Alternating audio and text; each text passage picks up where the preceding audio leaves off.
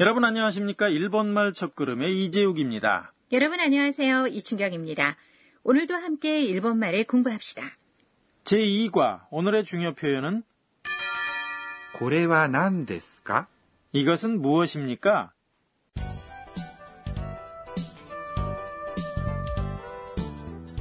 제1과에서는 주인공인 태국인 유학생 안나가 같은 대학에 다니는 튜터 사쿠라에게 자기소개를 했는데요. 제2과에서는 이들 두 명의 대화가 계속됩니다.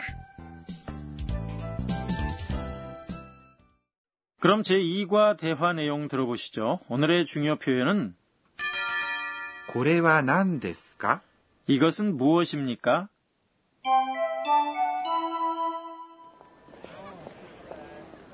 さくらさん。はい、どうぞ。これは何ですかそれは、タイのお土産です。ありがとうございます。どういたしまして。 대화 내용을 설명해 드리죠. 안나가 사쿠라에게 무엇인가를 건넵니다. さくらさん、 사쿠라 씨를 부릅니다. 일본어에서는 이름 뒤에 경칭인 さん、 씨를 붙입니다. 이재욱상이라고 부르는 것이죠. 이춘경상 그렇습니다. 또 여자 어린이에게는 ちゃん、 남자 어린이에게는 くん、 을 붙여서 부르기도 합니다.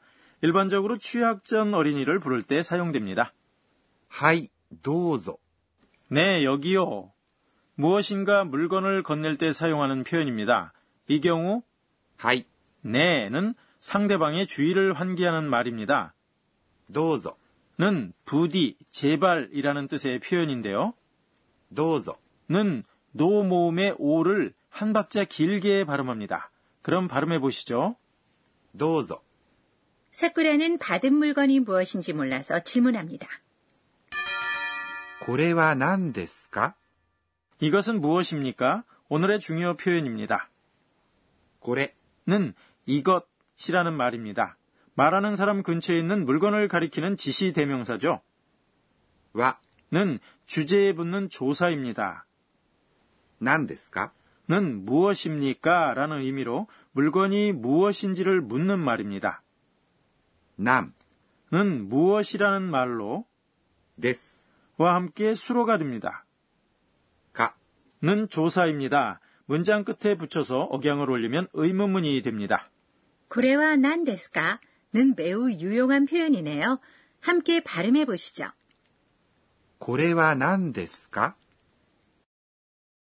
다시 한번 들어보시죠. これは何ですか 안나가 대답합니다. それはタイのお土産です。 그것은 태국에서 가져온 선물입니다. 사쿠라는 안나로부터 태국 비누를 선물 받았습니다. それ、 는 듣는 사람에게 가까운 물건을 가리키는 지시 대명사입니다. 지금 선물은 사쿠라의 손에 있기 때문에 안나에게는 자신으로부터 떨어져 있는 그것, 소래가 되는 것이죠. 네, 그렇습니다. 그리고 와는 주격에 붙는 조사입니다. タイ 는 태국을 뜻합니다. の 는 명사와 명사를 잇는 조사입니다. お土産 는 선물이라는 뜻이죠. 일본어 명사는 단수나 복수가 형태가 동일합니다. 태국에서 가져온 선물이기 때문에 타이노 오미야게 태국 선물이 되는 거죠. です。 와 함께 수로가 됩니다. それはタイのお土産です。 그것은 태국 선물입니다. 라는 의미가 됩니다. 일본어는 수식하는 말을 명사 앞에 붙이는군요. 미국에서 가져온 선물일 경우에는 미국은 아메리카이니까 아메리카노 오미야게가 되는 것이죠. ありがとうございます。 사쿠라가 감사합니다라고 대답한 것이죠. 네, 그렇습니다. 아리가또만으로도 뜻은 통하지만요. 고자이마스를 붙이면 더욱 정중한 표현이 됩니다. 아리가또는 또의 모음, 오를 한 박자 길게 발음합니다. 천천히 발음할 테니까 함께 연습해 보시죠. ありがとうございます。ありがとうございます。 안나가 대답했습니다. どういたしまして。 천만에요. 감사의 말을 들을 때 답하는 관용 표현입니다. どういたしまして"의 발음은 도 모음에 오를 한 박자 길게 늘려서 발음합니다. 그럼 연습해 볼까요?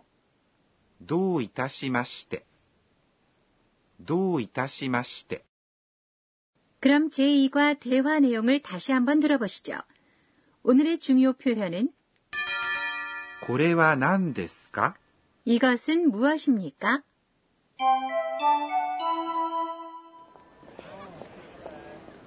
さくらさん。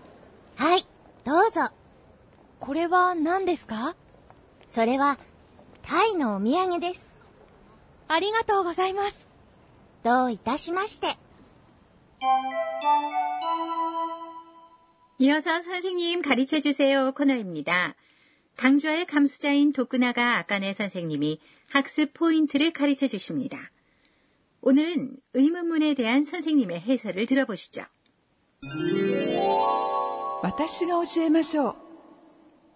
선생님께서 이렇게 해설하십니다. 일본어에서는 의문문을 만들 때 영어와 달리 어순을 바꾸지 않습니다. 문장 끝에 조사가를 붙이고 억양을 위로 올립니다. これはお土産です。 이것은 선물입니다는 これはお土産ですか 이것은 선물입니까가 되는 것이죠. 그럼 긍정문과 의문문을 확인해 보시죠. 이것은 선물입니다. これはお土産です。 이것은 선물입니까? これはお土産ですか 또 눈앞에 있는 것이 무엇인지 몰라서 물을 때는 これは何ですか 이것은 무엇입니까? 라고 묻습니다.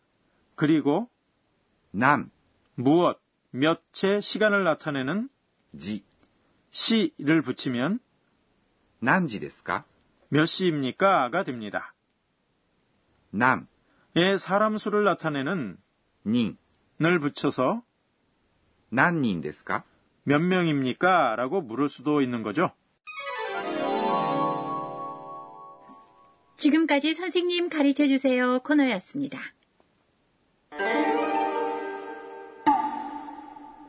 이어서 의성어와 의태어 코너입니다. 오늘은 걷는 소리를 나타내는 소리를 몇 가지 알려드리죠. 다음 소리는 일본어로 어떻게 표현할까요?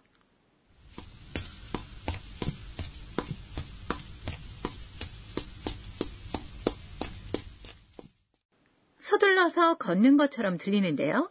네, 맞습니다. 그럼 정답은 スタスタ 서둘러서 바삐 걷는 모습을 나타내는 말입니다. 그럼 느리게 걷는 모습을 나타내는 말도 있나요? ノロノロ 노로노로는 느린 동작을 좋지 않게 생각할 때 쓰는 표현입니다. 걷는 경우 외에도 예를 들면 차량 정체로 자동차가 느리게 움직일 때도 사용을 합니다. 오늘 의성어 의태어 코너에서는 スタスタ 와를 ノロノロ 배워봤습니다. 그럼 대화 내용을 다시 한번 들으시겠습니다.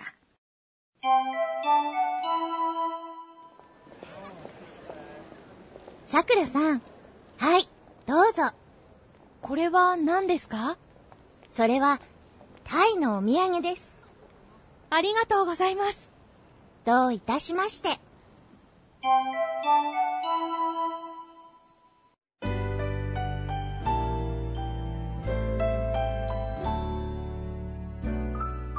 그럼 마지막으로 안나가 오늘 있었던 일을 회상하는 안나의 한마디 코너입니다. えーっと、今日は、 사쿠라 씨는 외국에서 일본어 선생님이 되는 것이 꿈이라네. 나는 만화를 일본어로 읽고 싶어. 공부하는 수밖에 없어.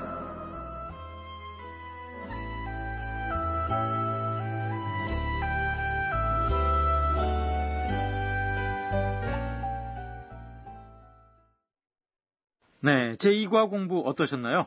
오늘 중요 표현은 これは何ですか 였습니다.